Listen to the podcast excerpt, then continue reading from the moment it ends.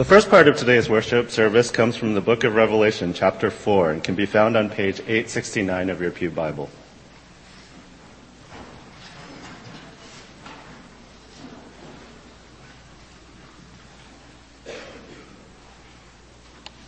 Revelation, chapter 4. After this I looked, and there before me was this door standing open in heaven. And the voice I had first heard speaking to me like a trumpet said, Come up here, and I will show you what must take place after this. At once I was in the Spirit, and there before me was a throne in heaven with someone sitting on it. And the one who sat there had the appearance of jasper and carnelian. A rainbow resembling an emerald encircled the throne. Surrounding the throne were 24 other thrones, and seated on them were 24 elders. They were dressed in white and had crowns of gold on their heads. From the throne came flashes of lightning, rumblings, and peals of thunder. Before the throne, seven lamps were blazing. These are the seven spirits of God. Also before the throne, there was what looked like a sea of glass, clear as crystal. In the center around the throne were four living creatures, and they were covered with eyes in front and in back. The first living creature was like a lion. The second was like an ox. The third had the face like a man, and the fourth was like a flying eagle. Each of the four living creatures had six wings and was covered with eyes all around, even under his wings. Day and night they never stopped saying, Holy, holy, holy is the Lord God Almighty, who was and is and is to come. Whenever the living creatures give glory, honor, and thanks to him who sits on the throne and who lives forever and ever, the 24 elders fall down before him who sits on the throne and worship him who lives forever and ever. They lay their crowns before the throne and say, You are worthy, our Lord and God, to receive glory and honor and power. For you created all things, and by your will they were created and have their being. So as we come to worship in just a few moments for the first round of our worship, I want to draw your attention to Revelation 4 because it will guide us as we worship. Notice four things in Revelation 4. First of all, notice who we're worshiping. Revelation 4 says, I was in the Spirit, I, I, had a vision, and there before me was a throne in heaven with someone sitting on it. And in verse 9, he offers accolades to him who sits on the throne. And verse 10, the 24 elders worship him who sits on the throne. We come together to worship God who sits on the throne. Why is this significant? If you were here last week, you realized that these churches to which the book of Revelation were written in ancient Turkey were all surrounded by cities and by a, a system that worshiped the Roman emperor as an act of political loyalty. And these churches are coming under persecution because they refuse to worship the Roman emperor. They worship God alone. They're coming under persecution. They've had their goods confiscated. Some have been jailed. A few have been killed and more will be killed. And so the author draws their attention to the true emperor, not the lunatic who rules from Rome, but the God who rules from heaven above. They come together, first of all, to worship the God seated on his throne. Secondly, notice why they worship.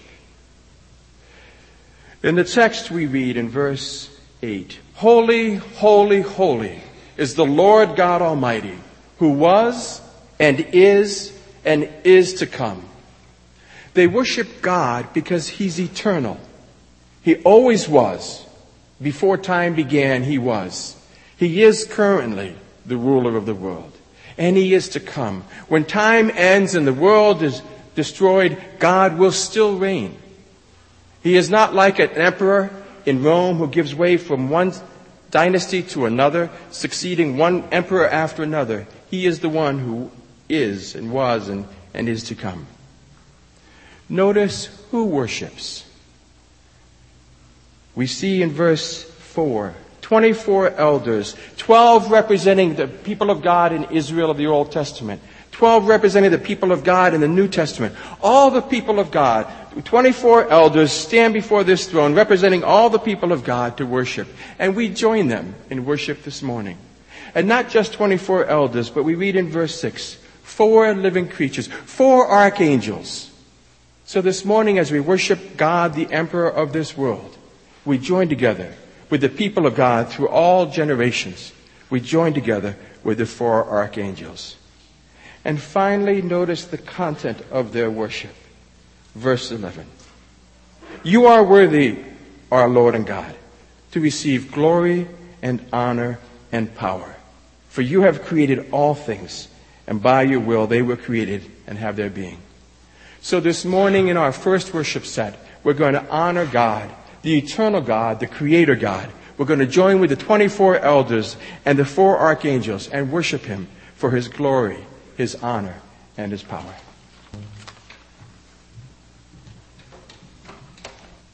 Please rise with me.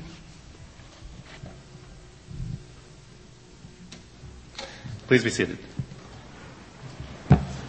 The next part of our scripture reading comes from Revelation chapter 5, and as with chapter 4, it can be found on page 869 in your Pew Bible.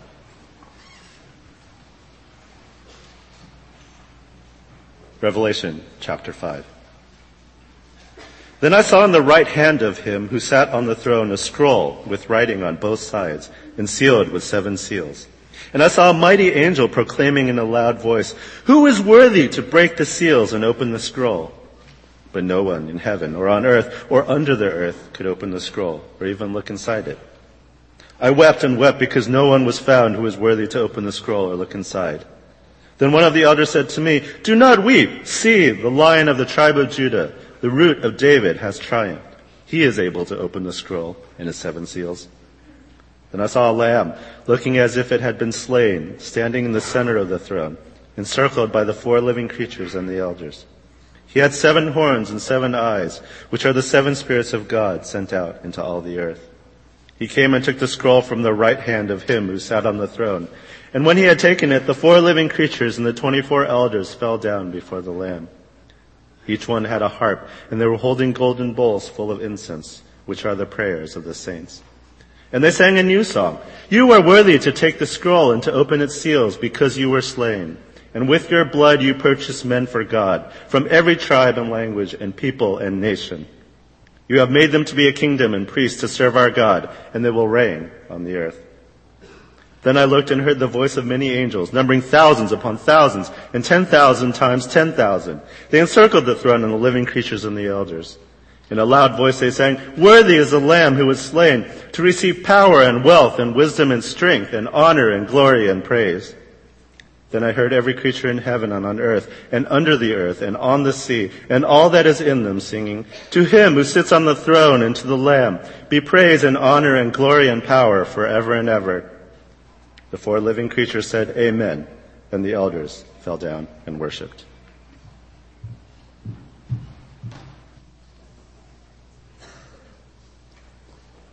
So we, the, we join with the angels to worship God.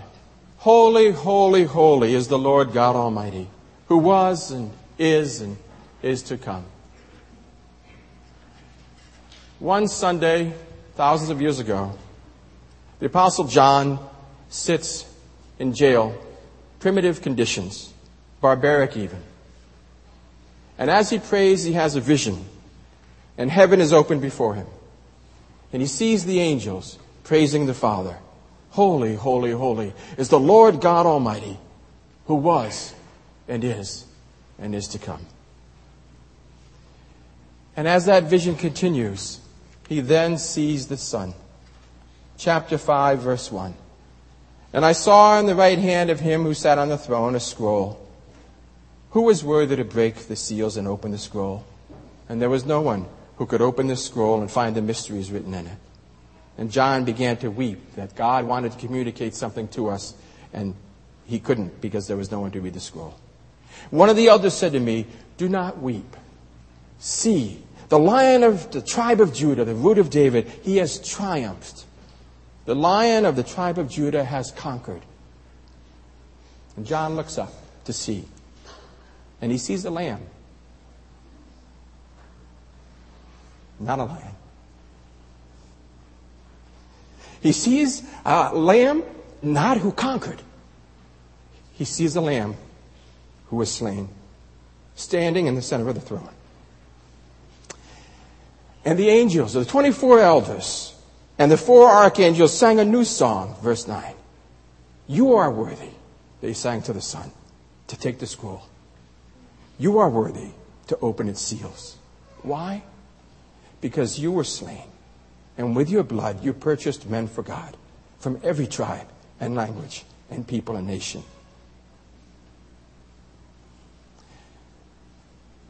We will join in a moment.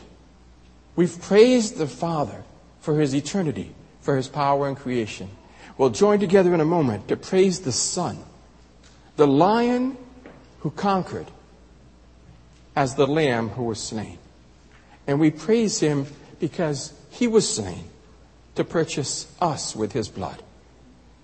People from every tribe and language and people and nation. And this not only grips our hearts, it grips the heart of John who wrote this. It grips the heart of the 24 elders and the archangels. Because notice now who worships Jesus. You remembered who worshiped the Father, the 24 elders, and the four archangels. Now who worships Jesus? He's still the 24 elders, still the four archangels, but more than that. Verse 11. I looked and I heard the voice of many angels, numbering thousands upon thousands and 10,000 times 10,000. You see how unexpected this is? Who worships the Father from eternity? The Creator. Who worships the Father? 24 elders and four archangels. Who worships the Son? 24 elders, four archangels, and thousands upon thousands and 10,000 times 10,000. What is John's point here? Here is the true emperor, the eternal one, the creator. And here is the true Son of God not some Roman emperor who wants to kill you, but the Son of God who died for you. And they join together in worship. And notice his accolades. Remember the accolades that the Father received? Power and honor and glory. But what about the Son, the Lamb who was slain? In verse 12. Worthy is the Lamb who was slain to receive power and honor and glory, but more wealth and wisdom and strength and praise. And if you came to this text without much background, you could look at Revelation 4 and say, God is the emperor. But you could look at Revelation 5 and see that Jesus is even greater than God. Because not only the 24 elders and, and four archangels, but thousands and thousands and myriad, 10,000 times 10,000 angels praise the Son. And the Father is worthy of, power and honor and glory, but the Son is worthy of power and wealth and wisdom and strength and honor and glory and praise. Now, John's point is obviously not that, but that Jesus is greater than the Father. But we worship Jesus, the divine one, in no way lesser than the Father. And in one way, great in our lives, that the Father was not. The Father sent the Son to die. The Son came to die. So we worship Christ, who shed his blood for us, the lion who conquered, as the lamb who was slain to purchase us for God.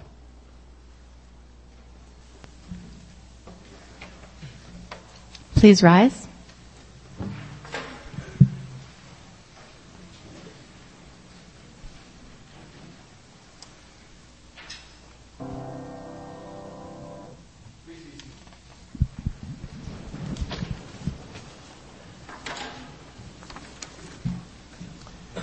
And so we have a picture of heaven where the elders and the archangels worship the Father.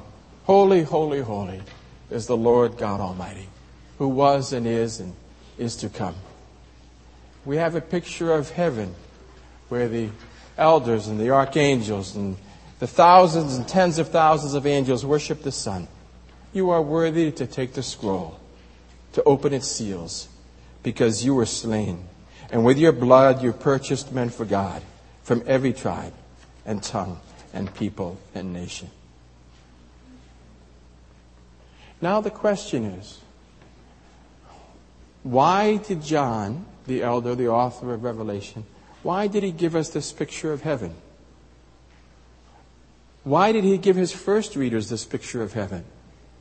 And, and why now, at this point in his letter? You know, if you're not familiar with the Bible, if you're new to the Bible, then it's, you know, easy enough to assume, you know, you, don't know what to expect. It's easy enough to assume that all this stuff is random. But when the book of Revelation starts, it starts with a problem.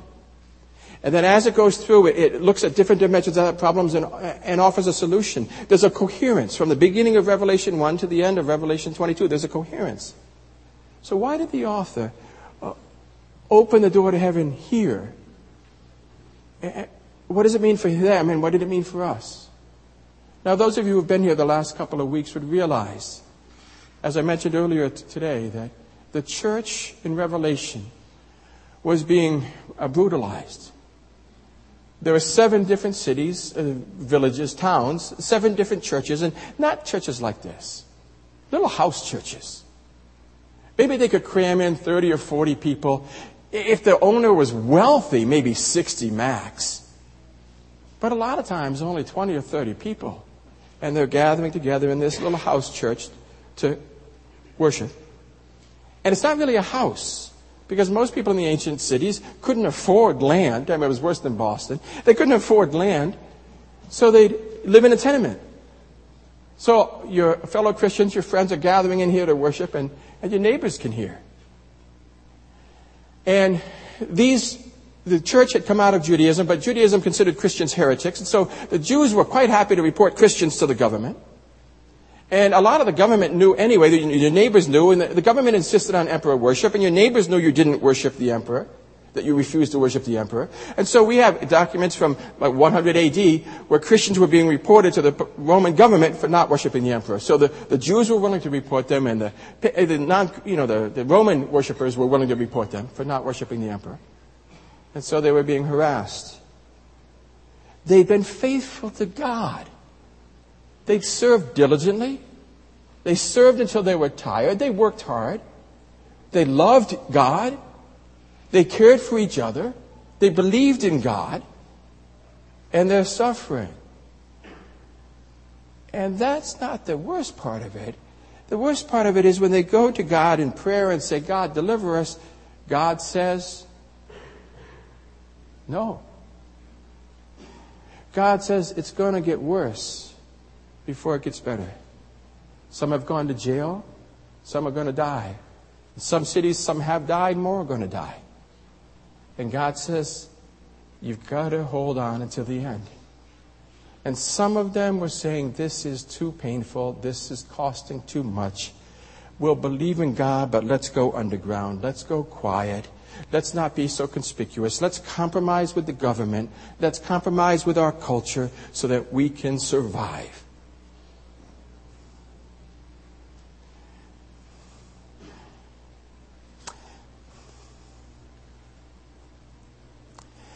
And Revelation 2 and 3, you see, says no. You cannot compromise. Either you suffer now or you suffer for eternity.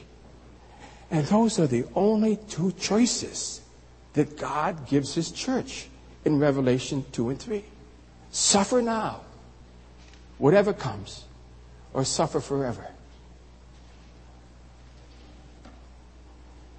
What do you do with a God like that?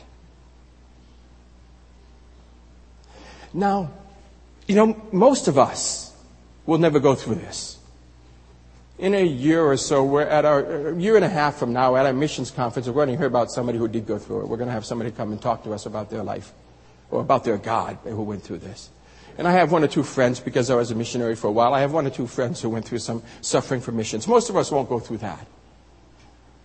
But maybe as you come this morning, maybe you're frustrated with some ministry that you've poured your life into and it's just not showing the results you wanted it to. And you think, you know, enough. I've tried. You know, we hear about burnout. Well, burnout is just often a euphemism for discouragement. I've tried and it hasn't. I'm, I'm tired. I'm going to give it up. And maybe, you know, it's not even ministry. Maybe it's just life. Now recognize our lives are a whole lot easier than most people in the world, but still, we can't compare our lives with their lives. We don't live their lives. But we can compare our lives with what we want our lives to be. And sometimes our lives just aren't what we want. Just this week, I heard two different stories of people who went through years of discouragement and hardship and, in a sense, suffering. And you can hear stories like this every week if we tell each other our stories. And in the last month, in my extended family, there's been a dramatic case of just mi- misery and suffering. It's really been going on for 30 years, and it's going to go on for another 30 years. What do we say to God when our ministries don't turn out the way we want? What do we say to God when our lives struggle? What do we say to God? We say, God, change this, deliver it. And, and what happens if God says to us, suck it up? It's going to get worse before it gets better. That's what God had said to them. And so then, immediately, he follows that up. The heavens open and he sees God on his throne and he says, his first response to that crisis is this. There is one true emperor. Even if our circumstances don't look like it, even if we're being oppressed by the emperor here, even if we're beat, being beaten up by life, God is still on his throne and he's still in charge. There is still hope. And then his second answer sees Jesus on the throne. The lion who conquered is the lamb who was slain.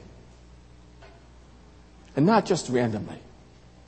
Not just because of brutal religious authorities or brutal political authorities. The lamb who was slain to redeem us, you and me. And so John's first answer is God is still the emperor. God's still in control. John's second answer is this. Jesus, the Son of God, died for you. Now, if he calls you to face some discouragement or some suffering, or even, you know, for a few of us, maybe imprisonment or death. If the Son of God, who left heaven and came and, and died for us to redeem us, calls us to do that for him, it gets a little, quite a bit more complicated to complain about it. Jesus left us a model of sacrifice. And if he calls us to sacrifice, all we're doing is a small piece of what he did. So John shows us heaven to tell us these two things. God is still emperor. And Jesus has suffered and died for us. So he has the right to call us and suffer and die for him. But that's not really the point of Revelation 4 and 5. Those are valid conclusions. But to capture the point, why does he tell them this?